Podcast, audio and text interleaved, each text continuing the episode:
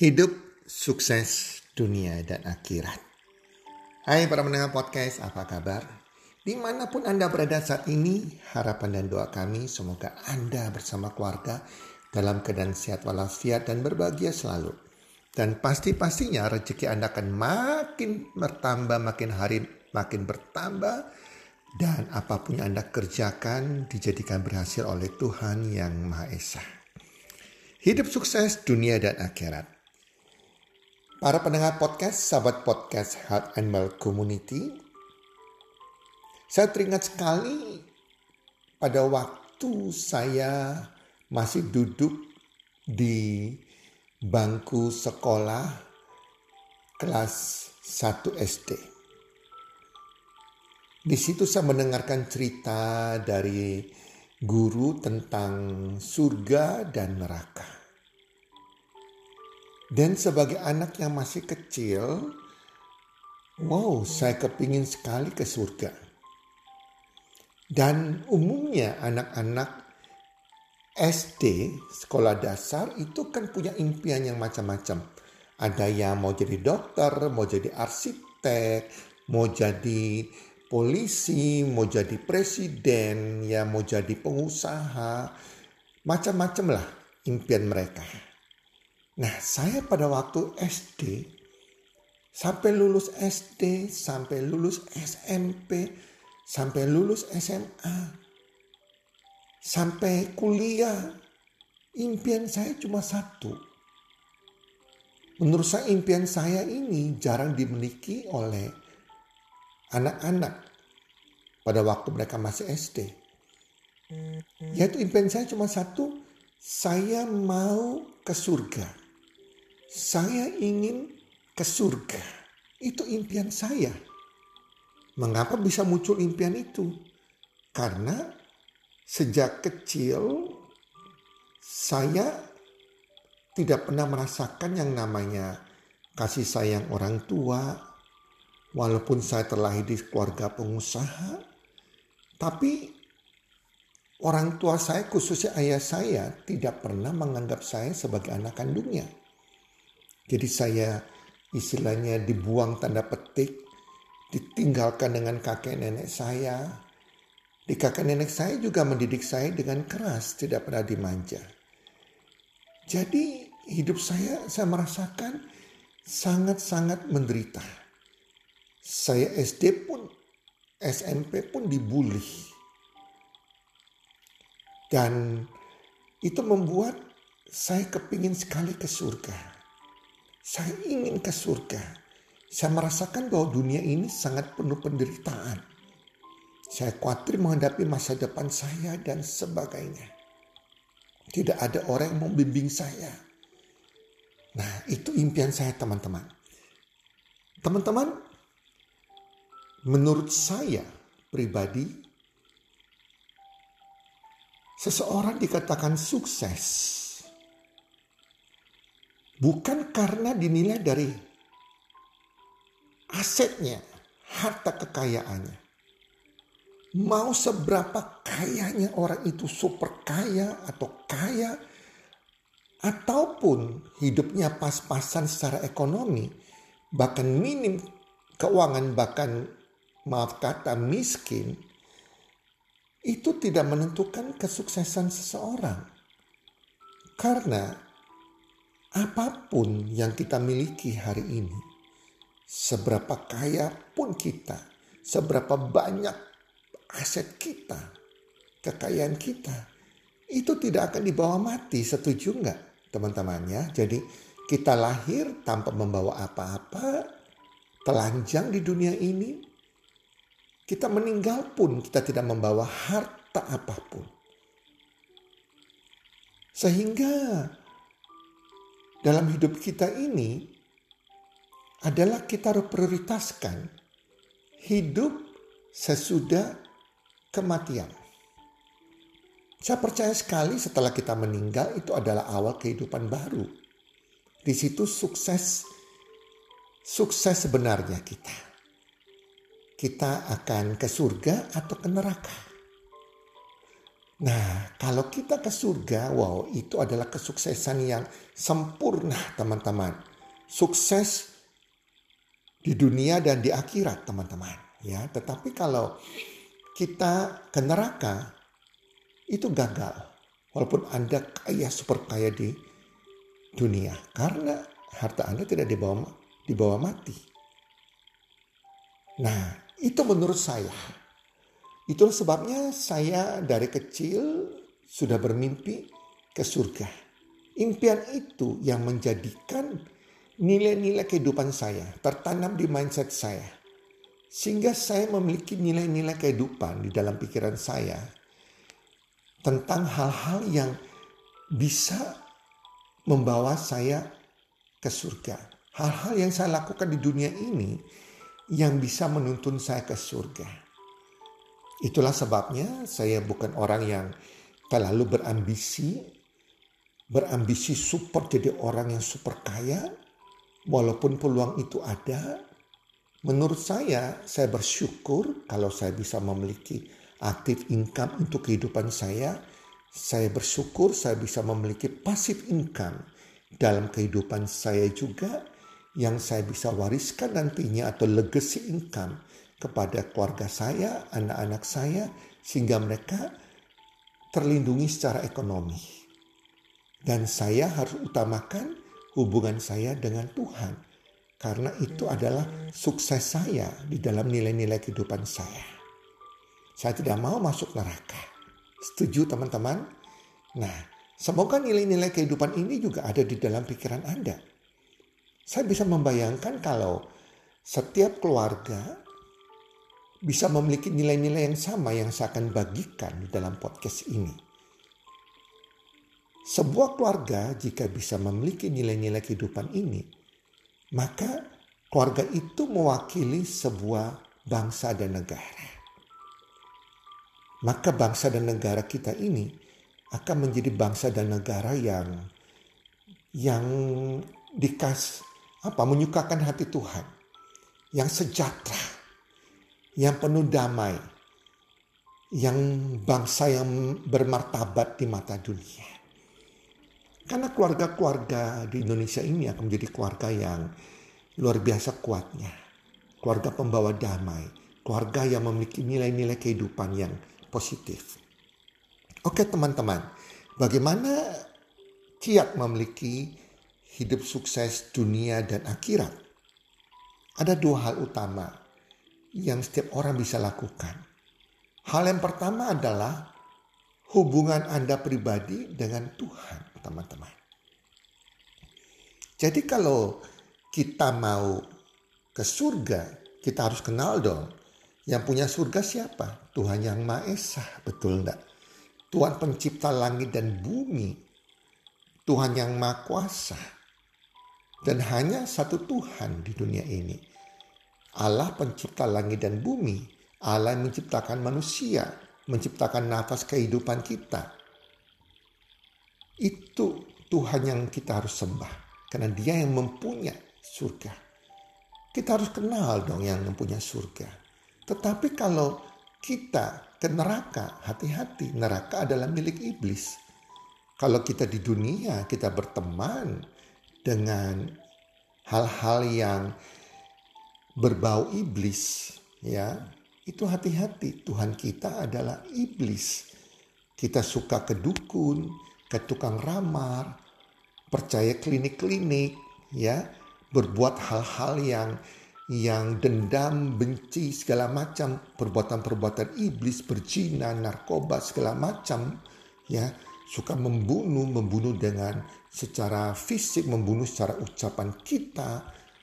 Nah, memfitnah itu semua perbuatan iblis, teman-teman. Jadi kalau kita mau sukses sebenarnya bisa sampai ke akhirat, ke surga, kita harus tahu mana perbuatan iblis, mana perbuatan Tuhan yang Tuhan inginkan. Kalau kita nggak bisa bedakan ini, hati-hati. Jangan terlalu percaya dengan apa yang diajarkan oleh pembina rohani kita. Kita harus cek pembina rohani kita mengajarkan benar atau tidak. Kadang iblis juga bisa berbulu domba. serigala berbulu domba. Hati-hati teman-teman. Toxic people kelihatan baik sekali, tetapi itu manusia beracun, itu manusia berhati iblis. Banyak manusia memakai topeng, termasuk pembina-pembina rohani. Dan kita harus tahu, hidup kita bukan di tangan pembina rohani. Bukan kepada mereka yang membuat kita ke surga, tetapi bagaimana hubungan Anda dengan Tuhan yang Maha Esa ini, yaitu yang menentukan Anda ke surga atau tidak. Jadi Anda harus tahu jelas, Anda harus berdoa dan sembahyang di waktu-waktu yang tepat. Waktu pribadi berdoa dan sembahyang itu tidak cukup teman-teman. Anda harus bisa, mau, cinta membaca kitab suci, firman yang di kitab suci Anda masing-masing, agama apapun Anda itu. Sehingga Anda tahu, mengerti kitab suci Anda. Tidak gampang dibohongi oleh pembina rohani kita. Dan kita tahu benar-benar apa yang Tuhan mau. Apa yang Tuhan suka. Dan jangan melakukan apa yang Tuhan tidak suka. Itu adalah sesuatu yang dari iblis. Yang punya neraka, teman-teman. Contohnya, Tuhan suka kita menghormati orang tua. Menghargai, menghormati orang tua, membantu orang tua kita, apalagi ibu kandung kita. Sehingga ada istilah surga di bawah telapak kaki ibu. Kita tidak berbuat dosa, kita menghindari korupsi, kita tidak alkohol, tidak narkoba, kita tidak kekuasa-kuasa kegelapan, kita tidak kedukun, kita tidak menyebar fitnah. Kita tidak menyebar kebencian terhadap sesama. Ingat, sesama manusia itu ciptaan Tuhan, teman-teman. Ciptaan Tuhan. Segala makhluk di bumi ini adalah ciptaan Tuhan. Tidak mungkin Tuhan yang Maha Esa mengajarkan kita membenci ciptaannya, teman-teman. Kita juga memiliki hati yang membenci dosa jelas dan mengajak orang untuk ke jalan yang benar agar tidak berbuat dosa. Kita mendoakan orang-orang agar mereka sadar dari dosa-dosanya. Kita mengajarkan segala hal agar mereka sadar bahwa mereka perlu keselamatan. Dunia ini hanya sebentar, hanya mampir ngombe. Tapi keselamatan kekayaan utama adalah ke surga nantinya. Jadi kita semua harus mempersiapkan diri kita untuk bisa ke surga, bukan ke neraka. Karena itu sukses yang sebenarnya. Dan kita membantu orang, mengajak orang ya agar mereka juga sadar akan dosanya dan menunjukkan jalan keselamatan bagi mereka. Agar mereka tidak ke surga. Kita punya care, kepedulian hal itu. Itu yang Tuhan mau, teman-teman. Ya. Nah, yang kedua adalah terhadap sesama kita manusia. Ini yang kedua. Sesama kita manusia dimulai dari keluarga kita. Tuhan mau kita memiliki keluarga yang harmonis. Tuhan juga mau kita dengan sesama kita, khususnya keluarga kita, kita orang tua yang jadi contoh. Orang tua yang bisa memberikan pengajaran yang baik untuk anak-anaknya. Sukses tidaknya seorang tua adalah bagaimana anak-anaknya itu berkarakter. Anak-anak ini dekat dengan Tuhan atau tidak. Sekaya apapun orang tua, tetapi kalau anaknya rusak, anaknya tidak punya adab, tidak punya sopan santun, anaknya berbuat hal-hal yang tidak benar di mata Tuhan, anaknya saling benci satu dengan yang lain, itu artinya orang tua itu gagal jadi orang tua. Dan itu harus dipertanggungjawabkan di hadapan Tuhan nantinya. Karena anak-anak itu ciptaan Tuhan. Anak-anak itu titipan Tuhan. Baik anak yang lahir dari kandungan kita, kandungan seorang wanita, anak kita sendiri, ataupun kalau kita nggak memiliki anak, belum dikasih rezeki anak, tapi anak yang titipan dari Tuhan. Anak dari panti asuhan yang kita didik, anak orang lain yang kurang beruntung atau anak yatim yang kita besarkan. Itu sama di mata Tuhan. Anak-anak adalah titipan Tuhan. Kita harus mendidik mereka menjadi anak yang benar, anak yang takut Tuhan, anak yang beradab, anak yang sukses, teman-teman. Nah, bicara tentang sesama manusia, selama kita di dunia, kita mau sukses dunia akhirat adalah bagaimana kita bisa membantu sesama kita. Kita bisa menolong sesama kita. Kita nggak boleh egois. Menolong sesama kita untuk keluar dari kemiskinan. Karena Tuhan tidak mau sesama kita, umat ciptaannya, miskin. Dan kita harus membantu orang-orang yang kurang beruntung. Membantunya dengan dua cara. Anda mau memberikan kail atau memberikan ikan. Ini dua cara. Kalau memberikan ikan, artinya kita ketemu dengan orang yang kelaparan, orang yang miskin, yang kekurangan keuangan. Anda kalau sudah kaya sekali, Anda bisa ya memberikan bantuan keuangan, memberikan zakat kepada mereka. Memberikan mereka ikan, langsung dikasih uang untuk memberikan makanan bagi mereka agar tidak kelaparan. Anda memberikan uang, menjadi orang tua asuh, ya, membiayai panti asuhan, membangun panti asuhan, memberikan orang-orang tua yang tidak beruntung, yang miskin, agar kehidupan mereka keuangan lebih baik. Jadi kita kasih ikan langsung, kasih uang kita. Itulah sebabnya kita harus menjadi orang yang sukses, yang kaya. Tetapi jangan sampai kita kebablasan. Sudah kaya tidak pernah berbuat baik kepada orang-orang kurang beruntung. Yang kedua, kita juga bisa membantu orang dengan memberikan jalan, menolong mereka, memberikan kail.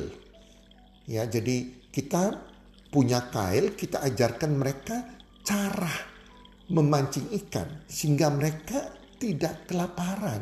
Mereka tercukupi ikan dalam keluarga mereka. Nah, di sini bisa dilakukan siapa saja yang masih belum kaya banget, ya. Anda bisa memberikan bantuan kepada orang dengan mengajarkan orang itu bagaimana cara berbisnis, ya. Cara mereka bisa menghasilkan uang dari bisnis. Nah, atau Anda punya alat bisnis yang benar, ya. Alat bisnis yang benar, ya. Bukan alat bisnis yang nggak benar kayak money game segala macam itu yang menjebak orang. Bisnis yang tanpa modal yang bisa membuat mereka kaya, Anda bantu ajarkan mereka kayak dropshipper, kayak reseller, kayak affiliate, kayak network marketing yang benar. Nah, itu Anda berikan kail.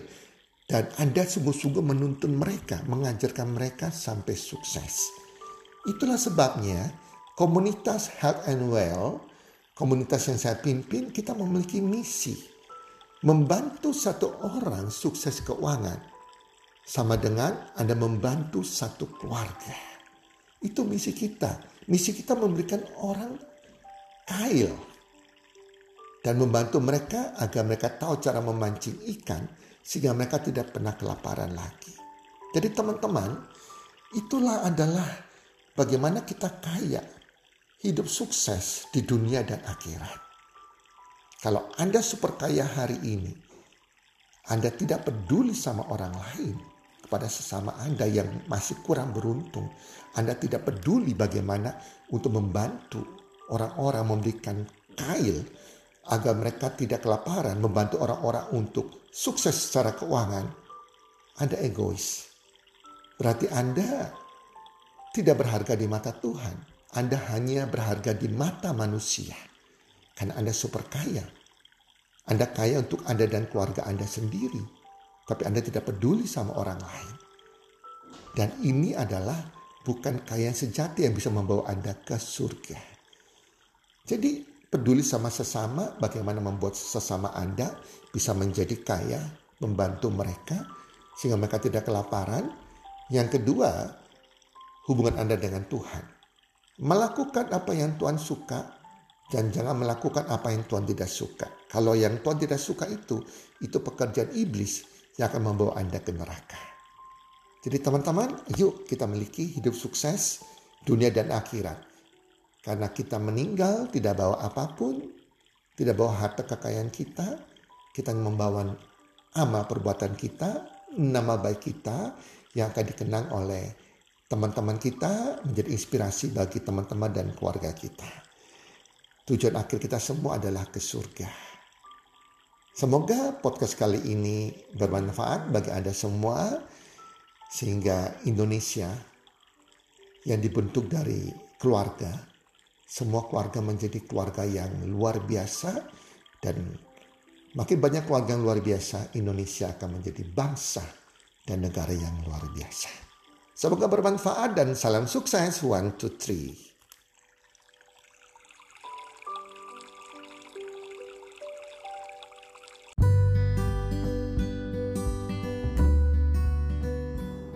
Terima kasih sudah mendengarkan podcast kami. Teman, jika Anda rasa bermanfaat podcast kami ini, Anda bisa menginfokan kepada rekan kerja Anda, keluarga Anda, teman ataupun sahabat Anda. Dan jika ada hal-hal yang Anda ingin tanyakan kepada kami, ataupun topik-topik apa yang Anda ingin kami bawakan, kami sampaikan, Anda bisa DM kami di Instagram kami, healthcommunity.id. Salam 123, salam sehat, sejahtera dan bahagia.